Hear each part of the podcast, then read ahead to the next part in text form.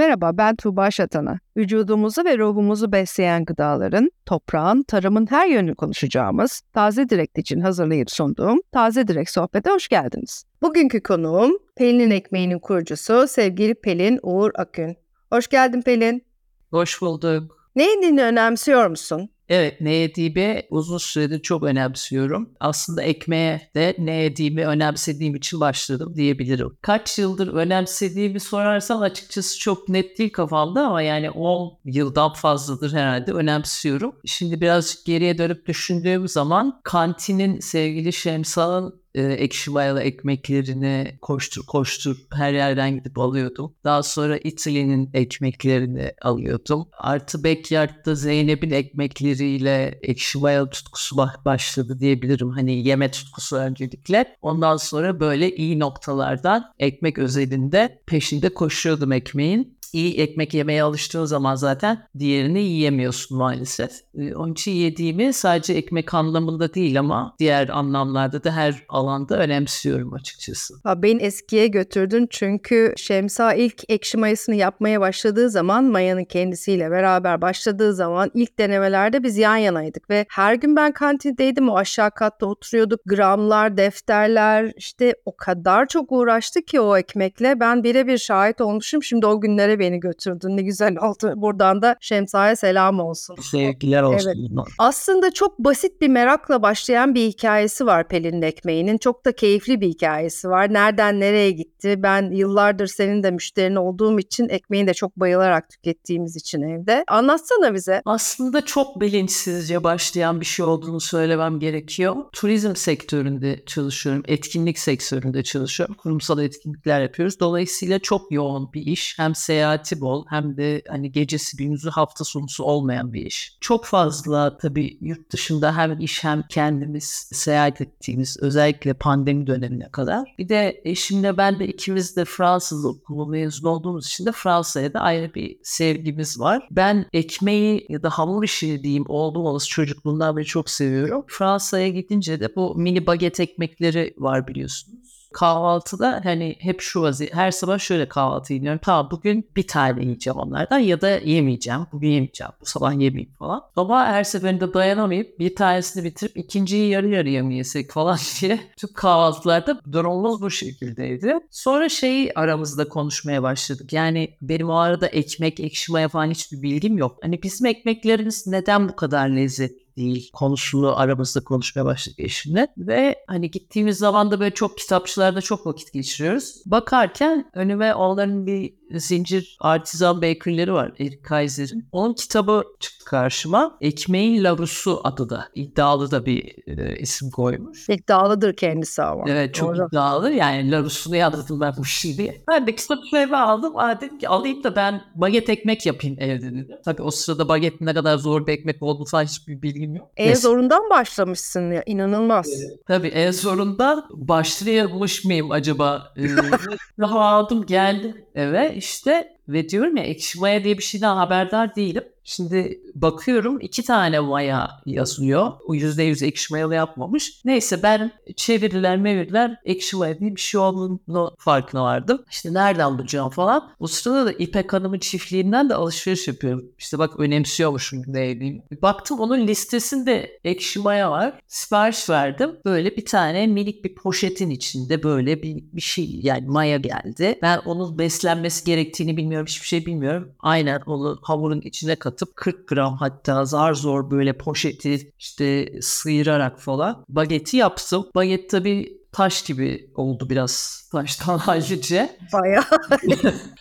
Ama tabii ev fırınında falan. Fakat onu kızarttık biz. O bile o kadar lezzetli oldu ki ben tabii böyle al bu nasıl olacak falan. Yani o işi böyle şöyle söyleyeyim. O ilk Eric Kaiser'in taş gibi bagetiyle başlayan olay. Ben de 3 yıl boyunca evde yani gece gündüz Amazon'dan kitaplar sevgili Cenk'in Sönmezer'in şeyinden blog'undan dedim ki bu ekşimeye galiba kendim yapmam gerekiyor gerekiyor dedim. Ekşi oradan yaptım. Sonra tartini keşfettim. Tartin Bakery'yi. Onun kitabını Amazon'dan aldım falan. 3 yıl boyunca bununla yaptım kalktım diyebilirim. Yani kitaplar, internet, işte ekmeği evde yapıyorum. Diyorum mesela bu sefer süper olmuştur diyorum. Kesiyorum. Hiç istediğim gibi olmuyor. Yani devamlı aslında insanların eğitimle belki iki ayda çözdüğü şeyi ben 3 yıl boyunca böyle sanki gözlerim kapalı da el yordamıyla buluyormuşum gibi. Onunla yaşadım. İşte yurt dışından nereye gitsem bunlar getirdim. Almanya'dan, Amerika'dan, Fransa'dan. Sonra şunu gördüm. Malzemenin ne kadar önemli bir şey olduğunu, bizim Türkiye'de bazı şeylere ulaşmanın çok zor olduğunu falan. Dolayısıyla bu böyle bende çok büyük bir tutku haline geldi ve yaptığım ekmekleri de tabii o kadar ekmeği yapıp yiyecek halimiz yok. Normal şartlarda ben yaptığımı, işimi falan çok konuşmayı seven bir insan değilimdir. Fakat bu ekmek yapmaya başladıktan sonra yani mesela senle tanışıyoruz. 5 dakika sonra dönüyor da konuyu ben bir şekilde ekmeğe getiriyorum. Çok iyi. Çantandan ekmekler çıkıyor muydu Yani mesela? çantamdan da çıktığı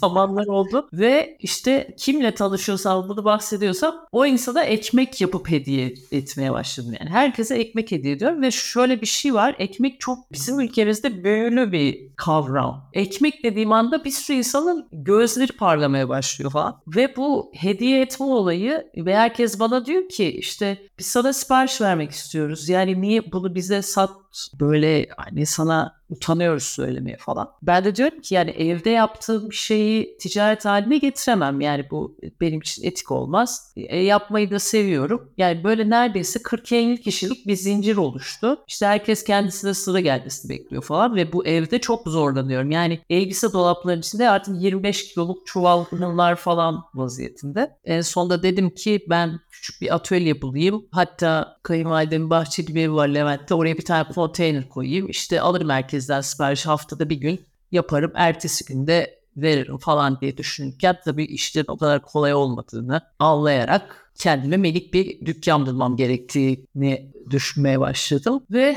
karşıma öyle bir yer çıktı. Bir arkadaşım buldu. Aslında bakarsan çok hiçbir perakende yapılamayacak. Çok sakin bir mahallede bir yer buldum 25-30 metrekare. İşte orayı düzenledik. Hem ekmek yapacağım hem satacağım. Başka da bir şey yapmayacağım. Ekmekçiyim ben başka bir şey yapmam falan diyorum ilk günlerde. Fakat sonra gördük bir ekmeği alan 10 gün sonra geri geliyor. Ticari olarak pek mantıklı olmadığını gördük. Bir de şunu gördüm aslında ticaretten ziyade. Bir insan gelip bizden ekmek alıp bunun iyi bir ürün olduğuna, güvenilir bir üretici olduğuna inandığı anda sürekli başka şeylerde talep etmeye başlıyor. İşte başka Ee, bir şey evet. yapmıyor musun? Güvenilir olduğuna kanaat getiriyorsa beklentisi yükseliyor. Tüket- Hepimizin öyle galiba. Çünkü İstanbul gibi zor bir yerde artık zor daha da zor bir yerde iyi bir ürün bulduğumuz zaman hepimiz tutunmak istiyoruz ve ya bu bunu yapıyor daha başka şeyler de yapsın. Bu kadar malzemesi iyi yeri var. O zaman hadi bunu da isteyelim onu da yapar mı? Bu eksik gibi biz de hakikaten e, bizim üreticilerimizden taleplerimizi çoğaltıyoruz tüketici tarafı olarak. Bunu bir tek sen değil aslında konuştuğum podcast çektiğim sohbet ettiğim bir- birçok üretici aynı şeyi söylüyor. Çünkü o kadar kıymetlisiniz ki yaptığınız şeyler o kadar hepimiz için önemli ki bizim gıdayla olan bağımızı o kadar e, sağlamlaştırıyorsunuz ki biz de kopmasın istiyoruz aslında bencillik değil birazcık da işte hem de siz de daha güzel ürünler çıkartıyorsunuz bunun yanı sıra. Daha başka ürünler. Ve ben burada bir şey sormak istiyorum. Biz tabii ki ne kadar düşkünüz.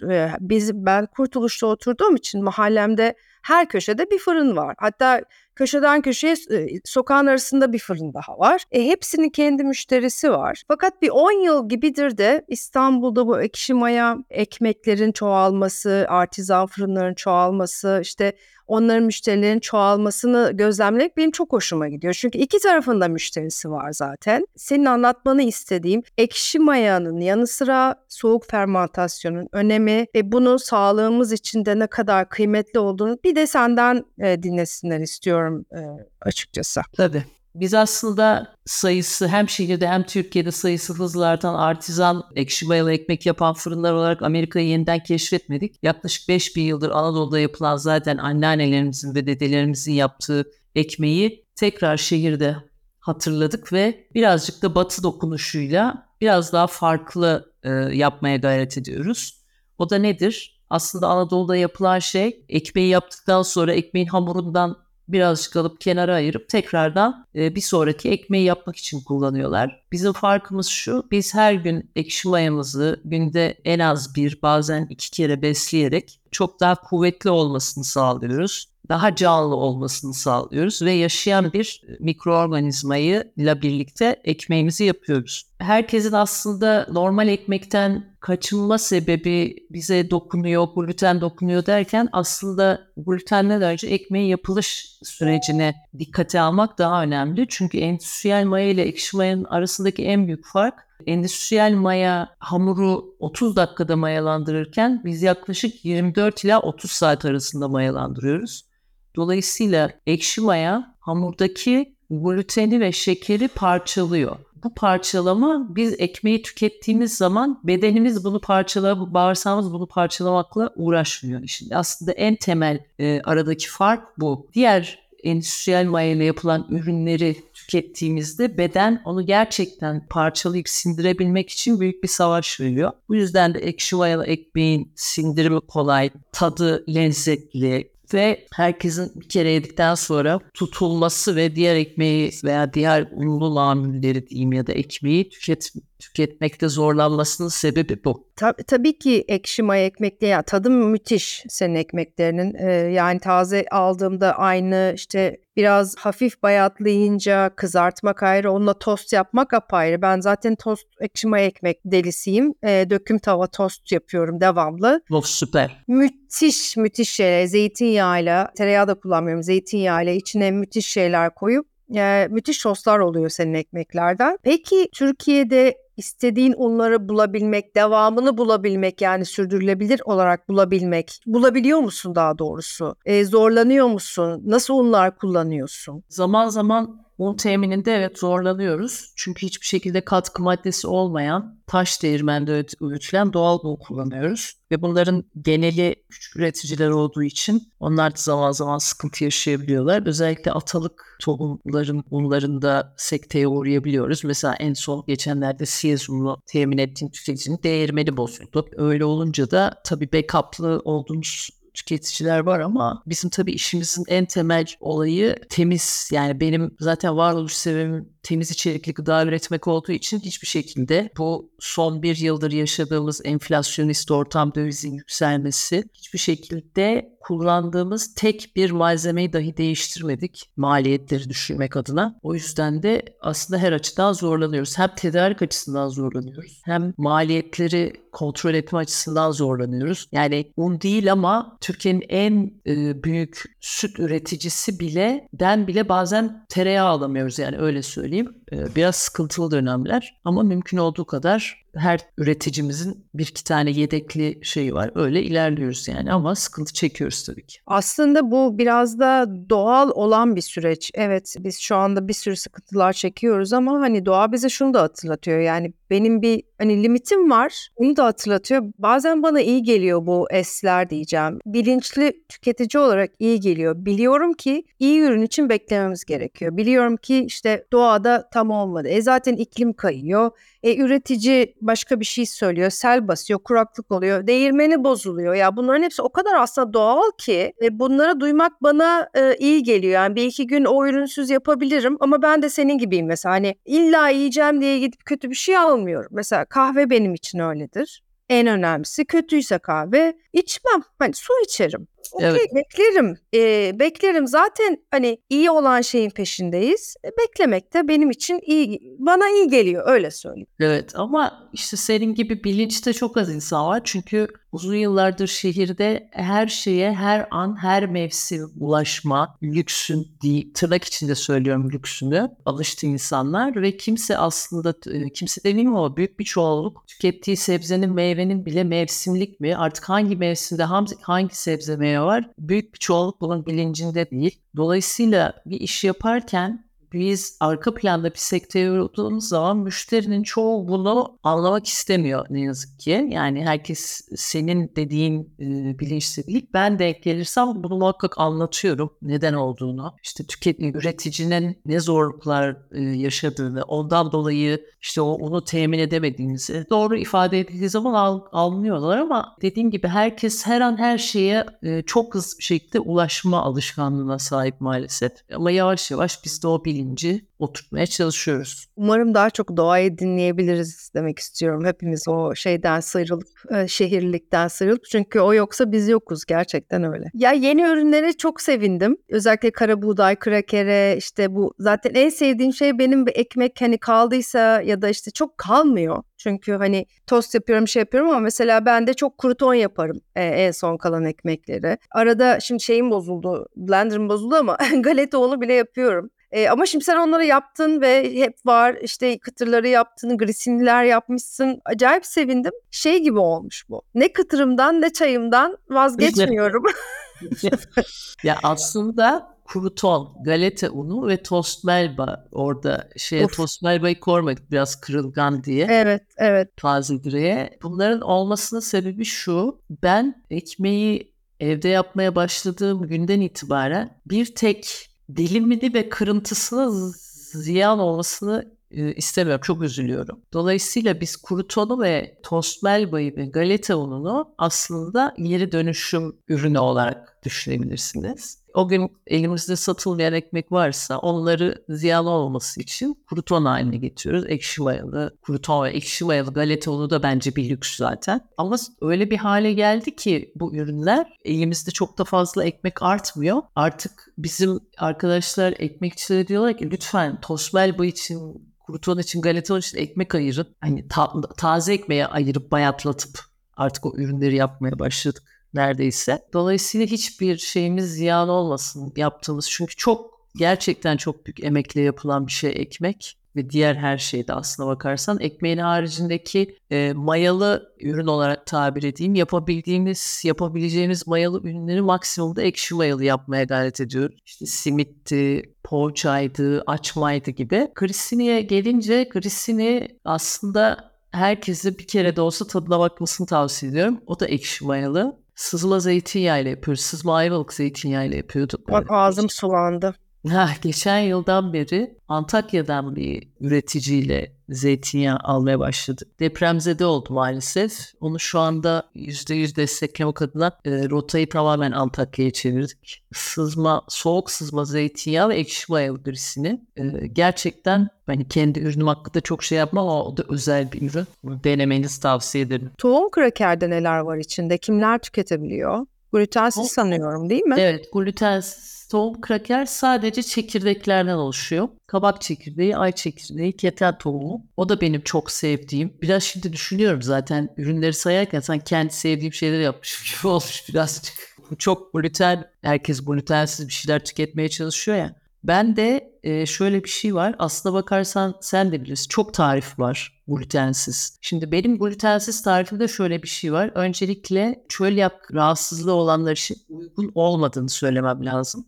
Çünkü tamamen %100 glutensiz bir bantım yok benim. Ama gluten tüketmek istemeyenler için uygun benim ürünlerim. Ve bende şöyle bir şart var. Şimdi glutensiz konusunda da birazcık kafa karışık. Normal glutensiz satılan ve o unlarla yapılan mix unlar var ve o mix unlarla yapılan ürünler var. Benim için temel bir şey var glutensiz üründe. Kesinlikle sağlığa zarar vermeyecek malzemelerle olmak olmalı benim yapacağım glutensiz ürün.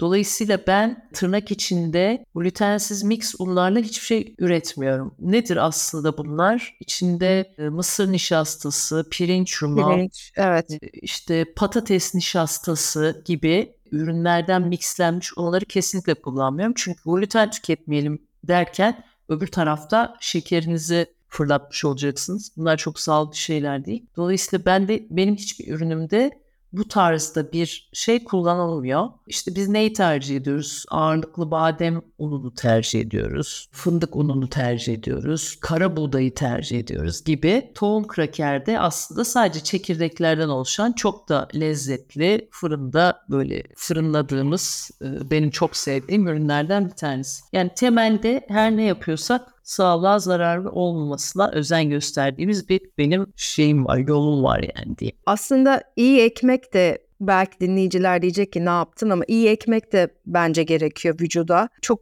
önemli bir kar yani çok önemli bir besin ekmek. Kesinlikle. Önemli Evet. bir protein. Çok önemli ve e, benim bir oğlum var ve spor da yapıyor ve evde hakikaten iyi ekmek olması, iyi makarnalar olmasına önem veriyorum. Onun için de devamlı e, sen ve işte e, senin gibi bildiğim, unundan emin olduğum, gerçekten uzun fermentasyon yaptığına bildiğim işte yediğim zaman farkı anladığım, pişirdiğim zaman onunla farkı anladığım ekmekler bulunduruyorum ve hep de olması gerektiğine de inanıyorum. Tabii ki onu belki kesen, hiç yemeyecek insanlar tabii ki var. Sonuçta hastalıklar çok çok çok çok çoğaldı. Ama senin diğer ürünlerinde de aynı şekilde hem se- siyez olsun sanıyorum bir de e, kara buğdaydan bir ekmeğin var.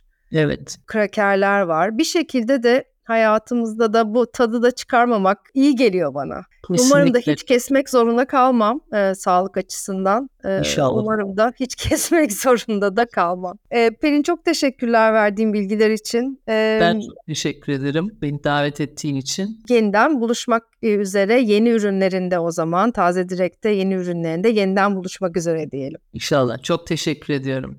Eksik olma. Gezegenimiz kendiniz ve sevdikleriniz için ne yediğinizi önemseyin. Bir dahaki bölümde görüşmek üzere. Hoşçakalın.